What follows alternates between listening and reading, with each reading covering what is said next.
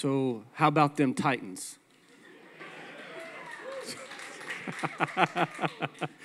I was looking at all the. it's not too spiritual, but it's really funny.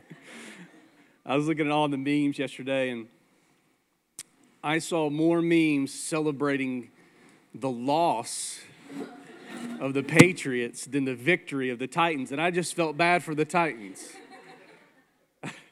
I was celebrating the loss too, but I thought we ought to probably celebrate the victory of somebody. And I then began to think about our lives a lot of times, and much of the time we, we do the same thing. We, I'm not trying to get preachy already, but we, we celebrate the losses of others more than the victories of others. Um, because truly, in much of our lives, other people's losses promote us to victory. And so we tend to be celebrators of other people's losses because of what it does for our opportunity. Jesus had this way of, uh, of celebrating the victories in others, that we would be the type of people that do the same. Mm. Churches in our community can begin to, to see some success and we, as, it's amazing how the church will eat its own and can and just has this heart to not be able to celebrate the victories of others. And the church has become a toxic place where when people begin to demonstrate the goodness of God, we tend to get jealous about those things. And uh, I really believe that's what the book of Philippians is talking about. This book is something else. I want to, over the next three weeks, we're doing a series, and over the next three weeks, I want to try to unpack one sermon that really is bringing in the book of Acts, the very beginning of Acts and the very end of Acts. Kind of, you know, one of the things you can know when you open up a good book, open up any book for that matter, you can read the foreword, which typically I skip over, or the preface, or you can and you can read the ending, and you can know pretty much what happens in the entire book.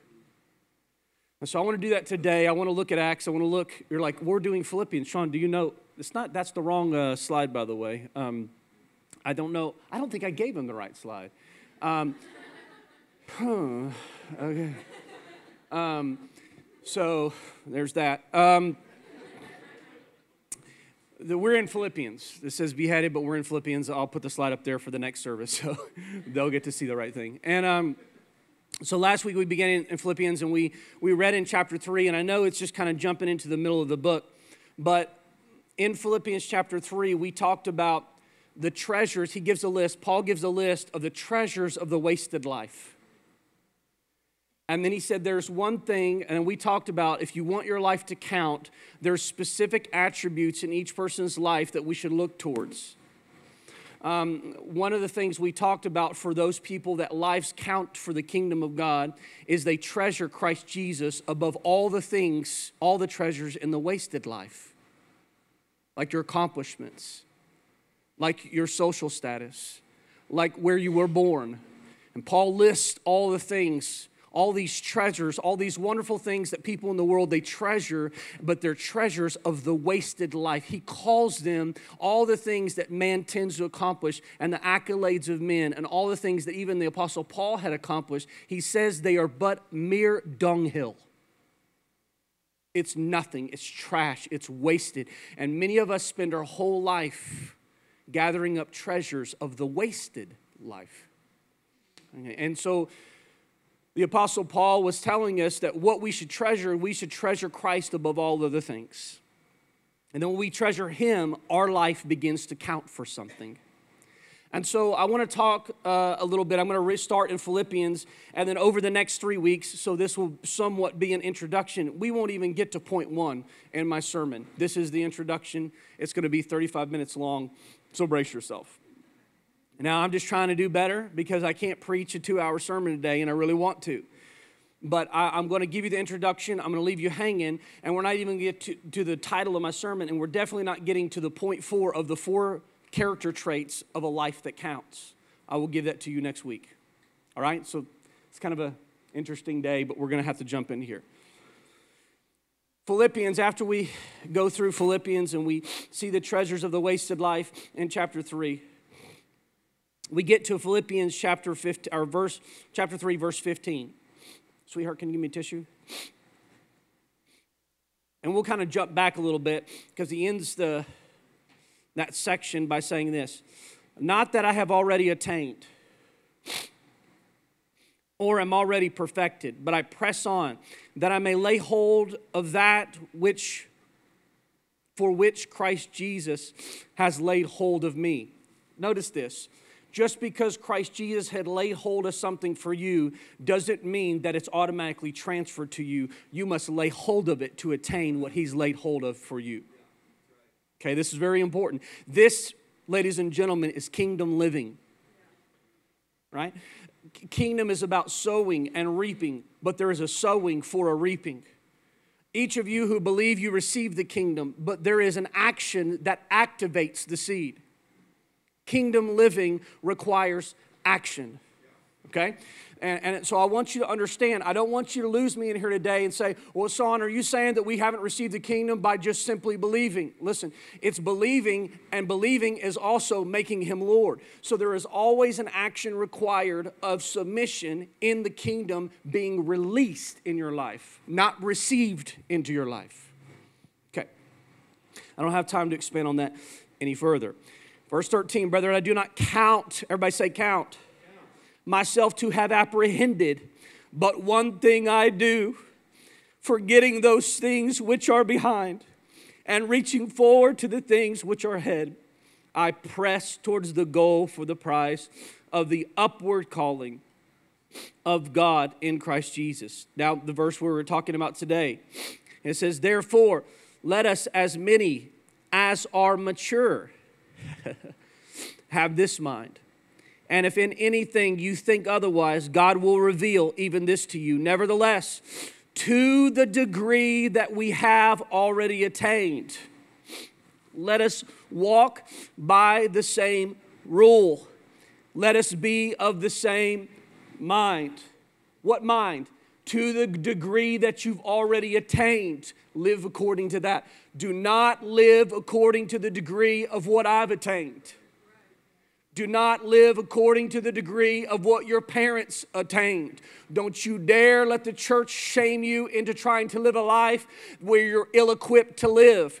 He has equipped you with certain things. You have embraced certain tools. You have embraced certain maturity in Christ. Live according to the maturity that you are and live with your whole heart to that degree. Stop living to everyone else's degree of maturity. Oh, man greatness in you. The kingdom releases in you to the degree of your maturity. But you but for some of you here today, your greatest challenge is just going to be to own the level of your maturity. oh, that's the greatest challenge, isn't it? People want to live how can you live at the maturity you see in others if you can't even live and have refused to live at the maturity you currently are at? Okay, this is a big deal. I'm going to say it again. Some of you are going to walk out of here today and spend all week trying to figure out how what kind of maturity am I? Because you've lied to yourself most of your life about your true maturity. That's why I did a, a ministry with youth for years about being real. Get real, be authentic, because it is in your authentic self that maturity activates the kingdom in your life. Okay. Verse 17, brethren, join in following my example and note those who so walk as you have us for a pattern. There is a pattern of the kingdom. There is a pattern, there is a proper positioning of your life. There is a proper place that everything should go. Don't just throw stuff out there willy nilly, crazy to the silly. Just there is a pattern to your life. For many walk, of whom I have told you often, and now tell you even weeping, that they are the enemy of the cross of Christ, whose end is destruction, for whose God is their belly, and whose glory is their shame, who set their minds on earthly things. Does this sound like any of you today?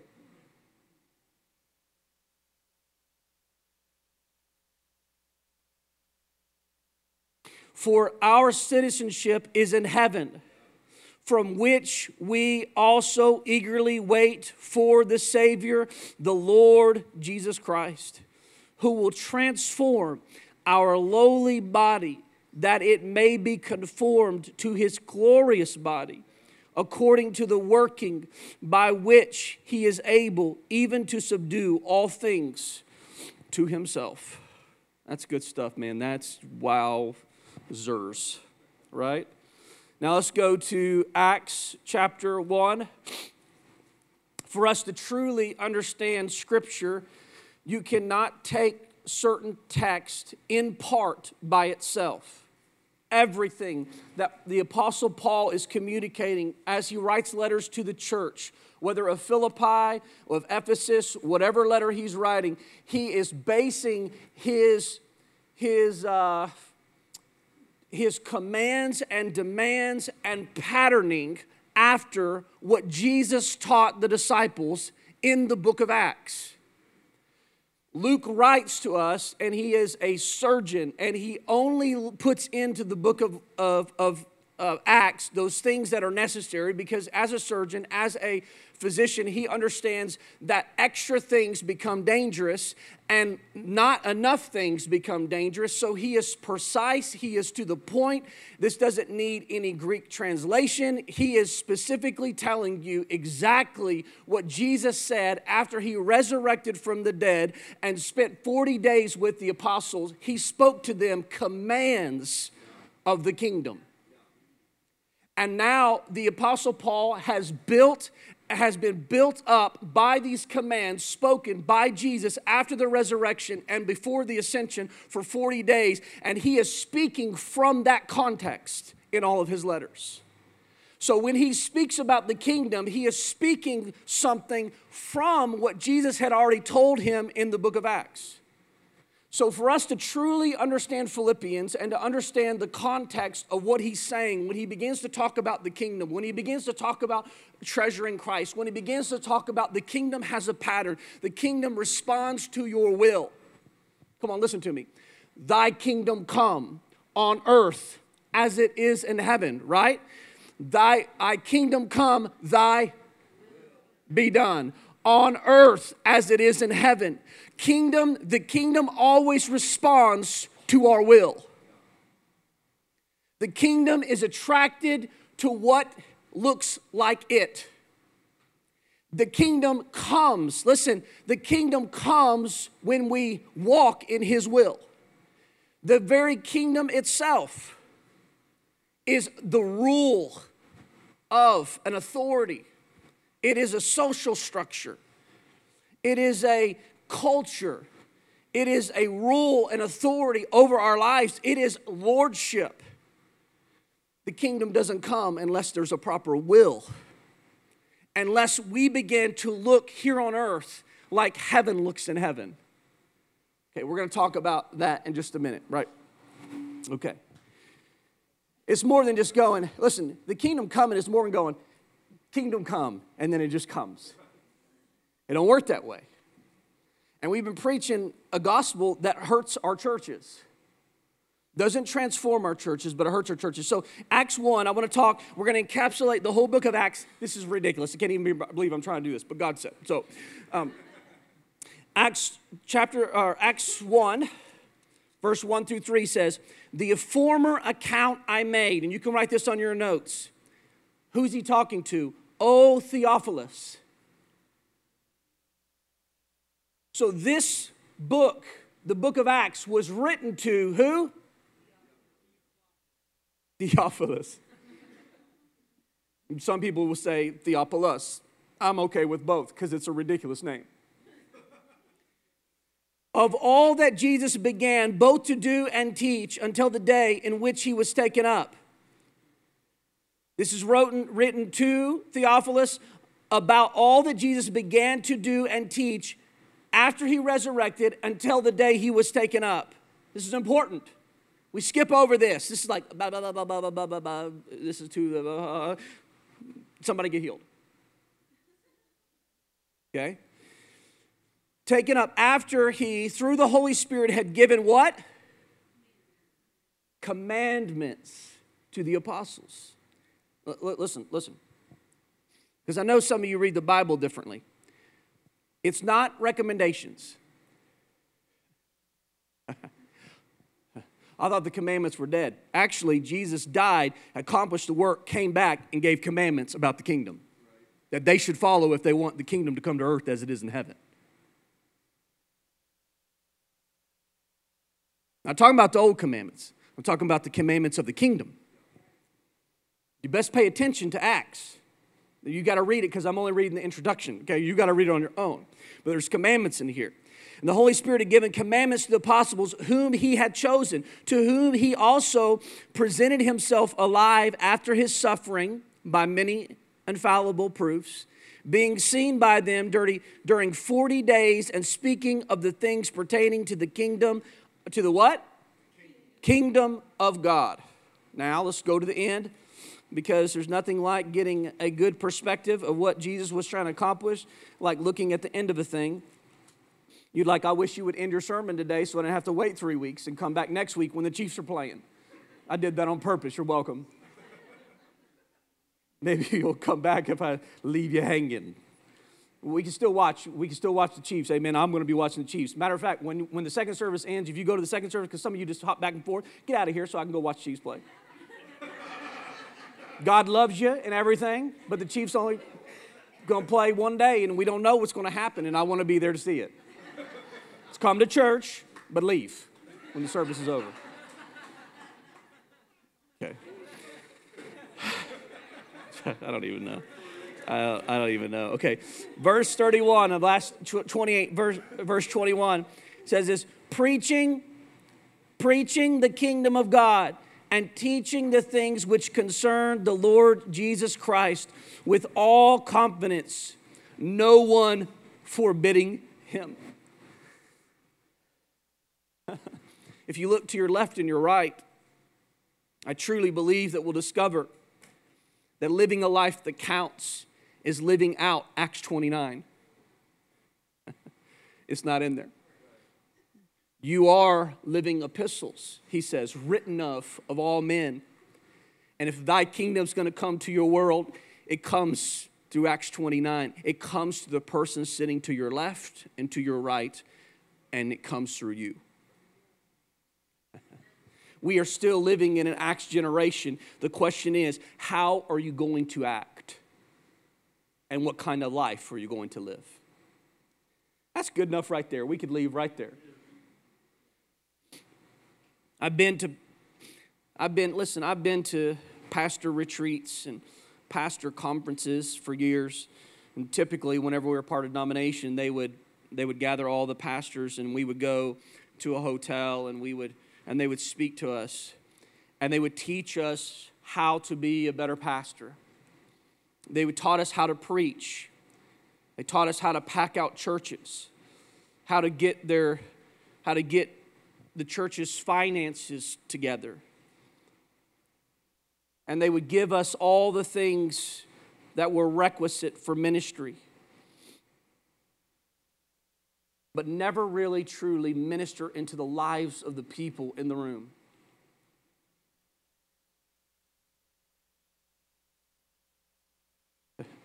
They would never really deal with the things that families and ministry would go through the pain, the heartache, the hurt the stress, they would never talk about those. Because, and much like those conferences, we don't open ourselves up to them, to other people either, because the reality is that when you open yourself up to someone, there are risks involved. I would rather talk at you than talk with you. And the more hurt we've experienced in life, the more guarded we become. And it affects the way we walk and it affects the way we engage others. But the Christian life is not a guarded life. The Christian life, in the Christian life, there are risks you have to take. Come on, listen to me today. Pay attention to me today. There are risks that you have to take. Your heart matters to God. It does. But if He bases His calling that He's placed on each of our lives on your heart, you will never fulfill it. Listen to me. That's awesome. You will never fulfill it. Because much of what He calls you to will require you to risk pain, heartache, and suffering. And I'm not trying to be woebegone, but I'm just telling you that's the way it goes. I have people, some people that are waiting to get involved. Waiting, now I'm not talking about just serving at the church. I'm, I'm talking about waiting to live out and walk out the kingdom lifestyle. They're waiting to do that until their heart is in it. Okay, let me, let me say this. There are people that God has commanded us to do certain things, and they wait to do what God has commanded until they feel it. Track with me. Anything in the kingdom that God has called you to, you're never going to feel it. That's why He comes with a command. Because why is a command required if your heart is in it? Oh, man, come on. And I, I'm just, I'll be honest with you. I'll be honest with you today. I'm, I, I feel like it's my responsibility, and this, I'm not talking to anybody specific, and there are going to be people that email me and are frustrated because they're thinking I'm preaching at situations. I'm not preaching at situations, I'm preaching at our world right now. I have people that, that will serve when they feel it and quit when they don't. Let me tell you something right now. We don't live a life in total servitude to Christ because we feel it. We do it because He gave us everything, and it's the least we can do. Come on now. I grew up in a culture like this. Now, you know, part of, I talked to Pastor Tim a lot, part of the culture I grew up in uh, was, was very much just do it because you should do it, and you'll never feel it. Like, and, and, I, and, I, and you'll never have joy. Well, he says joy comes along, it comes in the morning. But notice it comes in the morning. Okay? It, it, it is, I used to think joy never came. It comes in the midst of our going when we don't feel it. But we always will step out not feeling, if it's a kingdom thing, you don't feel it. That's why I question people that were so excited that they were called into ministry. I question your call. When, people tell me, when they people tell me I was called, I didn't want to do it. I kept saying no, but God would not back off. See, that's a calling. That's a kingdom thing.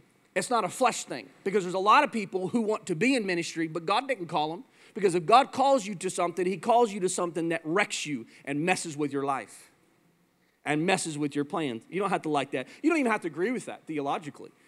I'm right, but you don't have to agree with it. you have your right to your opinion, okay?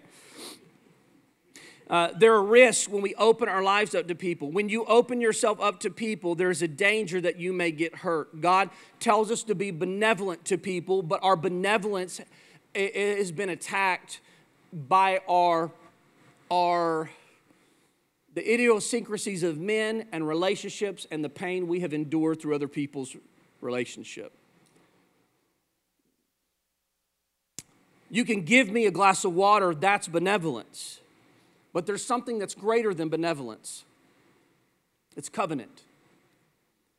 See, covenant is when you share a glass of water.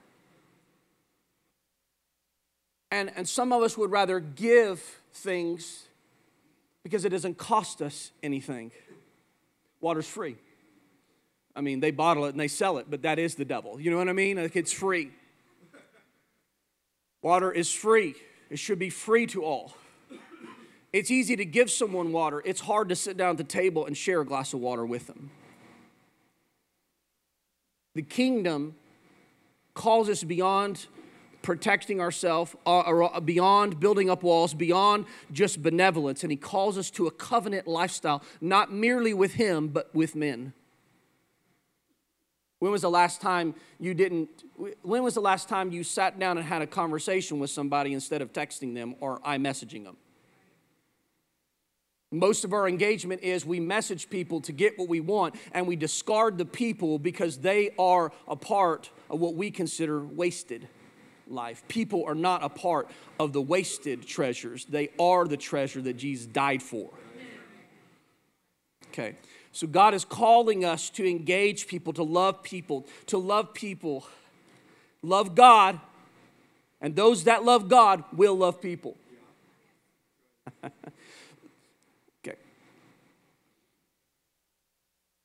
We've had a lot of ministries give us things, give us things on USB drives, give us knowledge, give us these things.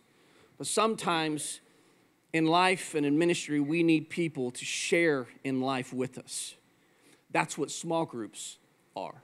Oh, that's dirty, Sean. That's that's dirty. That's dirty, man.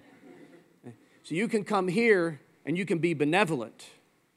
And that's easy because it doesn't cost you anything. See, but kingdom lifestyle comes through covenant. You can't come on Sunday morning and shout me down that we want to be bring the kingdom of God to earth as it is in heaven when you won't even do covenant life with people. You want to come, you want to sit in the pew, warm it, hear a good word, go home entertained, but not enter into covenant with the people that Jesus died for. That's not a kingdom lifestyle. Well, it'll call, I'm really busy. It'll cost me one night of the week. Listen, I get it. I don't even lead a small group in my house. I just host it. I just open my door and let them walk in there.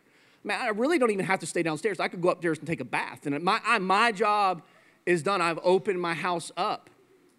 There are weeks that we, we leave here and we go, or we're out running around, or we're at a hospital and we go home, and I'm just like, I just don't even want to do small group tonight.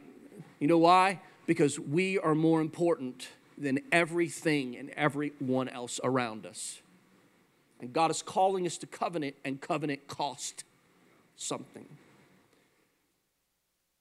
You cannot treasure Christ and not treasure the things that Christ died for. Oh my gosh. It's just me and Jesus. It just all it has to be is me and God and me and Jesus, and I don't need the church. he died for the church, not the organization but the gathering of fellowship of other believers. We enter into covenant one with another. Track with me. So if we look at Acts, our life must approximate the lifestyle of the New Testament. It is not good enough to merely know what the church was when it kicked off. Our life for the kingdom to come to earth must approximate the lifestyle of what we read about in the New Testament. Our lifestyle today must approximate the lifestyle of the New Testament. If we're going to see what they saw, if we're going to see the works that they saw, it is unfair for us to desire the miraculous and the supernatural and be unwilling to love the life that those who saw the supernatural lived. There is an absence of the supernatural in churches today.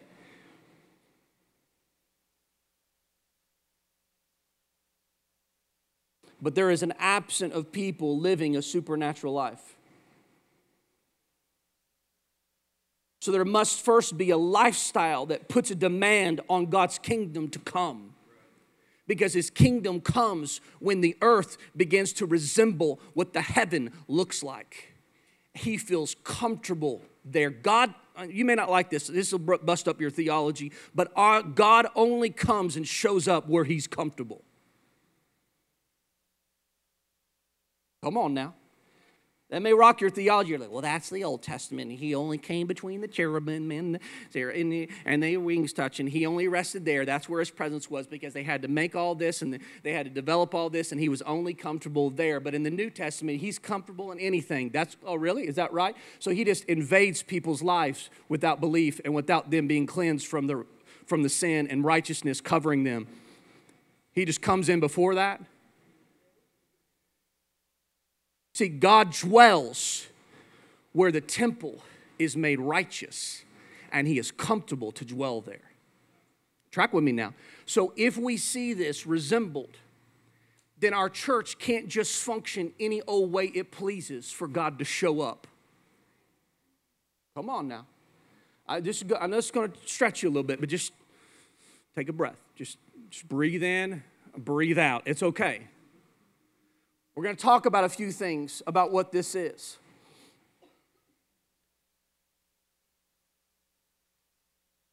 So there must be a lifestyle that puts a demand on God's kingdom to come. We read Acts. The book of Acts is the historical record. We know that it was written by Luke. We know that he's very specific about what he wants us to do, and I believe his point was to teach us the commandments of the kingdom. He was not only a physician, scholars tell us he was a surgeon. He understood the complexities of anything that was serious. So he gives, gives us what I believe is a secret text to believers in Christ specifically. I'm going to say this, and you write this on your notes, and I want you to think about this week, this, this week. The book of Acts was not written for everybody.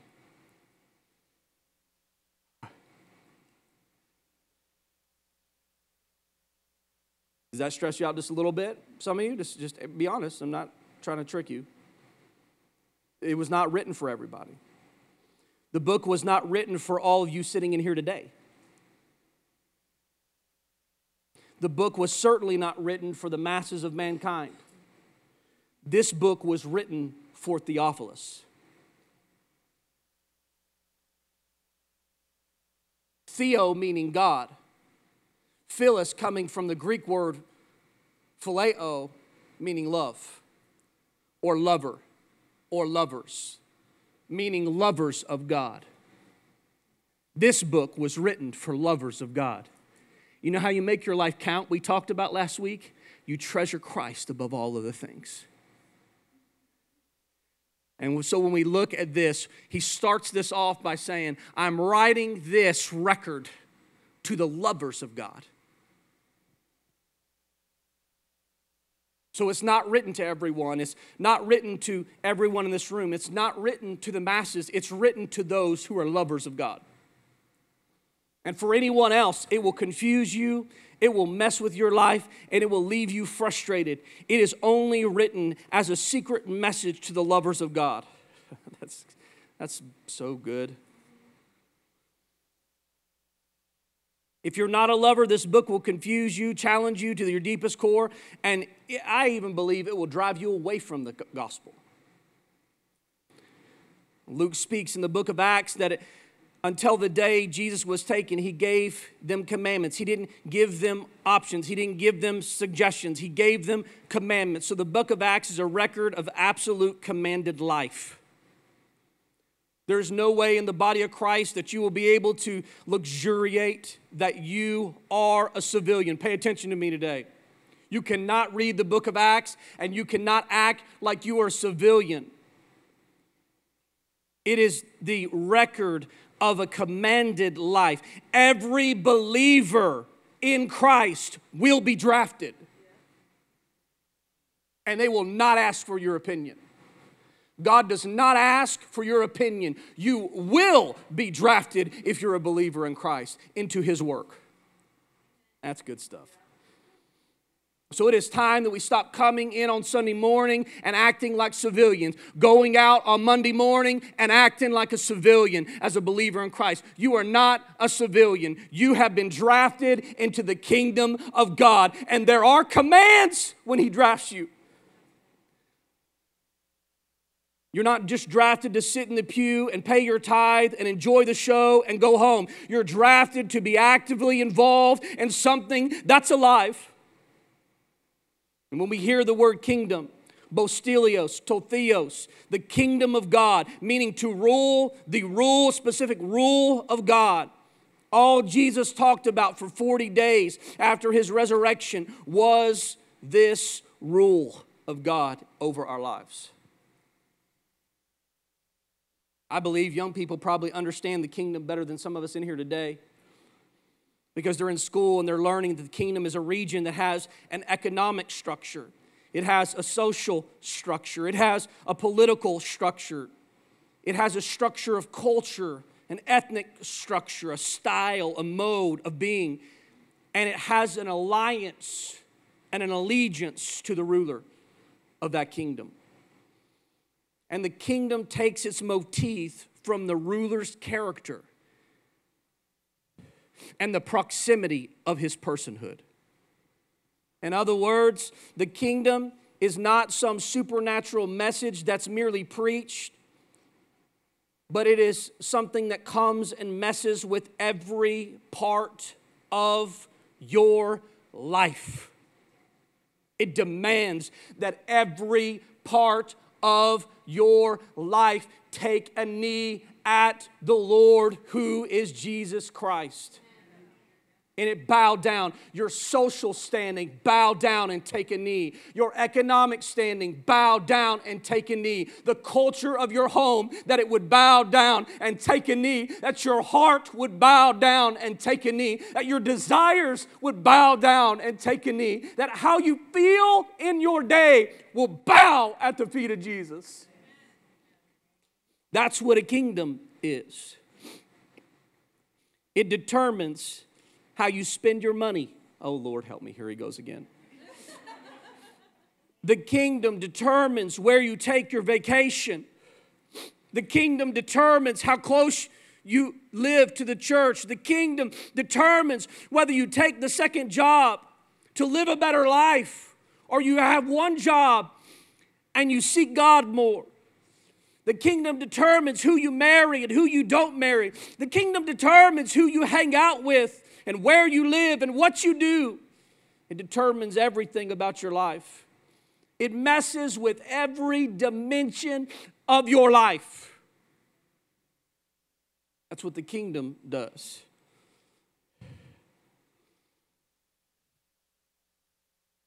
The kingdom does not merely show up so a few people can get healed and be touched kingdom is something that messes with every dimension of your life. The kingdom says you must love this way. And when you love this way, you get the benefits of the kingdom. You do not get the benefits of the kingdom and not, not approximate the lifestyle of the kingdom. Oh, that's good, man. The kingdom comes, you don't join it. It comes when it wants. It comes when you look like what heaven looks like because God needs to be made comfortable to come. That's why worship is so important when we talk about the kingdom. Somebody give me a tissue that I haven't spilled stuff on, please. I can't reach it. I can, it'll be weird. Thank you, baby. Seriously. the kingdom wouldn't want you to do that. Just God, that's a joke. It's totally a joke. God thought that was funny, actually, probably. Worship. Uh, whenever we talk about worship, we, we only zero in on what happens here in our praise. But worship is submitting your life to Him.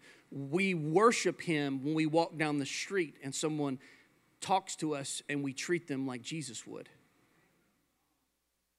We worship when we make eye contact with our server and we love them instead of rush them. That's our worship. It's when we approximate the lifestyle of Christ in our life. Oh, this is worship too. It says that he inhabits the praises of his people. I love this. And I think it teaches us, I believe we, we talk about this, that, that this is a key of the kingdom for your victory.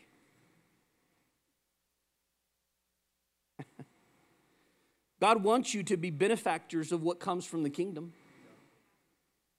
but He gives you commands to be benefactors. And those that can't submit to the commands and live a life where we walk this way, will not be benefactors. They will have the kingdom, but they will not be benefactors of the kingdom. Okay, of what comes from the kingdom. That's a better way of saying it. Many people, I, have actually heard pastors say, well, we need to, we need to, you know, we need to get the worship team off there so that I can preach. Listen, let me, I, here's what I'm learning is that that preaching is a necessary thing because of sin. If sin never came, preaching would have never been here. It is necessary at this point because of sin. Just don't want to work myself out of a job here. I'm just saying it is still necessary at this time because there's still sin in our world. However, worship was demanded and expected before sin. Why? Because God inhabits our worship and our praise. It is us making him comfortable. It is us looking like heaven. When we worship, come on now, listen to me. Your worship, when it looks like heaven, you capture God in your presence. That's why he says some of us need to worship when all hell's breaking loose because you can capture God in your presence and in your hell. And where God is, hell cannot exist. That's good stuff. About to freak out, but I need to be diplomatic and chill, chill. I know I got a tattoo and, and stuff. I didn't even go real crazy today. I don't even know why I talked about the tattoo. I was proud of it. See the little wing coming out there? Anyway, um, so let me take a sip of coffee. Mm-hmm. Okay, okay. Back to what we are talking about worship. So I, I really truly believe that we need to understand. I mean, we've had in our church, we've had people come in. Can we just talk for a second? We've had people come in and in the worship get saved, in the worship actually be healed from cancer. Worship. Let's talk about that for a second. Because I thought it was only the preaching of the word that people got saved. It's in the worship, because in the worship, God dwells in our worship. And, and, and God begins to, listen, if there's anything, let me just say this. If there's, the more our worship and praise looks like heaven, the more comfortable he come, he, that he is to come. Okay. It says, he said, he told Isaiah, come on up here and see what, see what worship looks like. Come on up here and see what worship looks like. So he goes up, and there's cherubim and seraphim flying around, and there's wings, and they're covering eyes, and they're covering, and they have this, and they, holy, holy, holy is the Lord God Almighty. They're flying around. Oh, holy, holy. There's another attribute of God. Oh, holy, holy, holy, holy. Oh, holy, holy. This is the worst worship service ever. like it's like those, you know, the, the older people. I'm older now. They're like, all you do is repeat the same thing. Go to heaven. You're going to be miserable. The, these newfangled choruses, they just keep repeating the same thing. They only say holy in heaven, you're toast. That's really good stuff. I didn't even, I've never heard that before. That was really good. I like that. I'm going to write that down myself, and that was good. But it's true, right? It's true. Holy, holy, holy, holy. And, and I want you to know, and it, and it says that they're always flying, never standing. Because it is eternal ministry without rest. Oh, come on now. Worship is eternal ministry without rest. I just need to take a break. I've been worshiping hard this week. I just need to take a break because I've done enough for God. Like I just need a break and just not have to be doing anything for God and I have to go. I just need a break. Listen, that's not what heaven looks like. There is no breaks in heaven. Well, I've still got this temporal body, you know. Uh, no, no. It, it, listen, worship is resembling heaven. I just don't feel like it today. So, because I don't feel like it, then it won't be anointed. Shut up. You know, Jesus did. So it's like saying that Jesus wasn't anointed when he hung on the cross. Yeah, I said shut up, but I meant it. He was. He didn't want to be there. They drove that nail in. He didn't want, still didn't want to be there. They drove that nail in. He still didn't want to be there. And when they drove it through his foot, he, he couldn't hit anybody, but he didn't want to be there. Are you with me today? Yes, you can laugh. It's okay. We're not laughing at Jesus. For Pete's sake, don't laugh at Jesus. But there are some of us in here today that we don't want to do something, but anointing doesn't exist because you do it because you want to. Anointing often exists because you do it because you don't want to. Oh man, come on now. Come on. Well, God, He just makes me want to do everything. Oh, come. No, uh, no, He doesn't, because that is not demonstrated in the life of Christ. That's baloney. That's, that's, not, that's theology not based on His Word. That's theology based on us feeling like we have to prove that we're always okay with everything. That's not biblical theology. And God calls us to things that are uncomfortable, and it is con- He calls us beyond our strength. Let me, when you get tired of serving in ministry, that's not just at church, but ministering in life to your neighbor. When you get tired of doing that, that's when God can show up. But that's when most of the church twits and takes a three years break. Come on now, listen to me. I almost said sabbatical, and I'm about to go on, so that would make me look bad.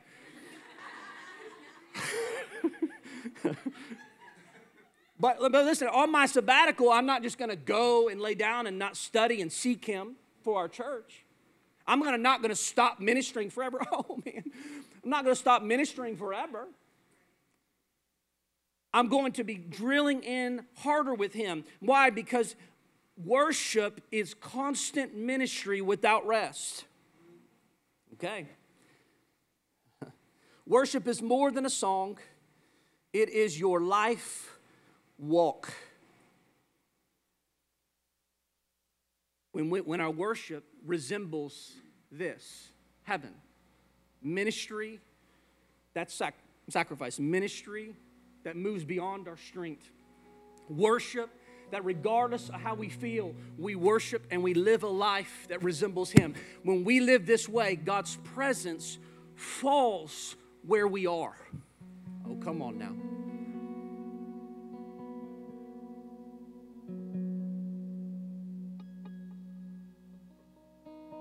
I don't want to do this. The prior, the entire message on Pentecost was preached. I actually timed myself because I read it. It's in the Bible. The Pentecost message is in the Bible. I read it and timed it. It took me, I read fast, four minutes and 37 seconds. That was the entire message preached, where 3,000 people came to life in Christ.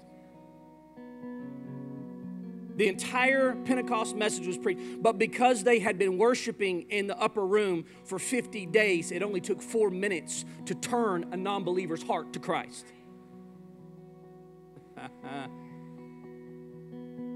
I'm learning that it's not the length of the message, it's the effectiveness and the intentionality of our hearts being submitted to Him every day of our life. That when we stand up and we speak, we can do it in four minutes and it bends hearts. Many of us are having to preach for three and four hours to bend the heart of one believer. But if you spend all your days spending time walking with Him and dwelling with Him and being with Him, it only takes four minutes to bend the heart of thousands. But many of us are trying to work ourselves up into something that we failed to do through the week, and it doesn't submit hearts because we need to seek Him in private so we can have power in public. Oh, that's good stuff. That's good. I'm preaching to myself. As He plays me off the stage, I'm preaching to myself because I got a little bit more to go.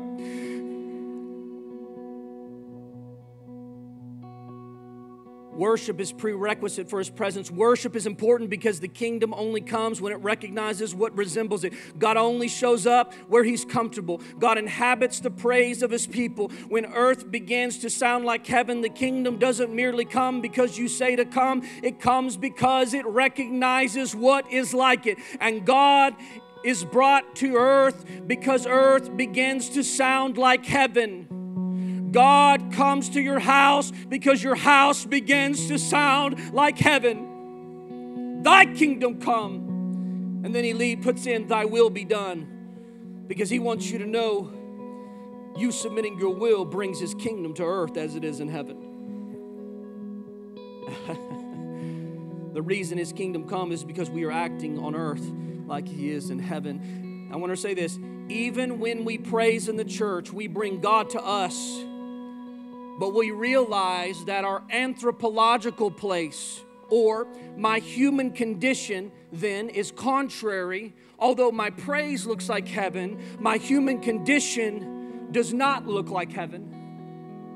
And some of us praise Him and have cancer, and some of us praise Him and we're in debt, and some of us praise Him and we have trouble, and some of us praise Him and we have infirmity, some of us praise Him and what our life looks like does not approximate what the kingdom looks like, but our praise gets Him here and catches God's presence. Our praise looks like heaven, so He comes in our midst, but He doesn't want to stay because our our human condition doesn't look like heaven.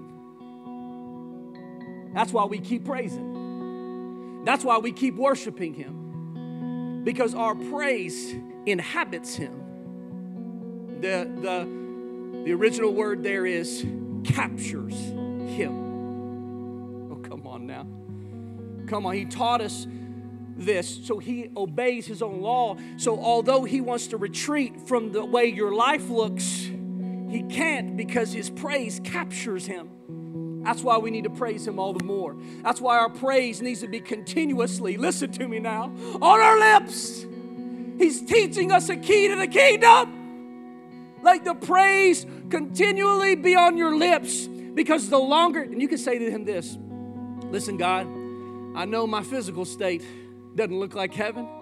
I know my mouth doesn't talk like heaven sometimes. I know my family doesn't look like heaven here in our house. I, I know that I have some debt. I know that my social status doesn't look like the kingdom. I know that there's some things that don't look like the kingdom, but I'm going to praise you. And if you want to kick your feet up and get comfortable here, I'm going to continue to praise you, but you're going to have to heal this body if you want to be comfortable. If you want it to look completely like heaven. That's why, in the midst of our worship, not our praise, not only our praise at church, but the minute our worship through our life can capture God and He can change things in your life so He can be comfortable dwelling in your life. That's why He tells you that your praise continue to be on His lips because He's teaching you how to draw Him to you so He can change your condition. Oh my gosh. He preached to them the commands of the kingdom. Jesus preached the kingdom of God. I'm almost done. He preached that I it comes to what it resembles. I'm gonna leave you hanging here, and then we're gonna come back and I'm gonna give you the title of my sermon next week and the first point. Jesus preached the kingdom of God. He preached that it come to what it resembles. The book of Acts will ruin your life. And it will resurrect his in yours. Oh my gosh. Oh my goodness gracious.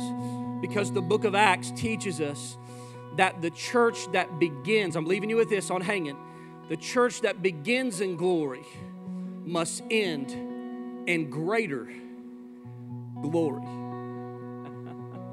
oh my goodness.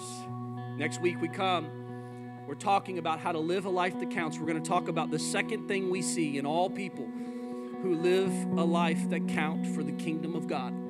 The first one is that we treasure him above all other things. The second one, I'll tell you next week.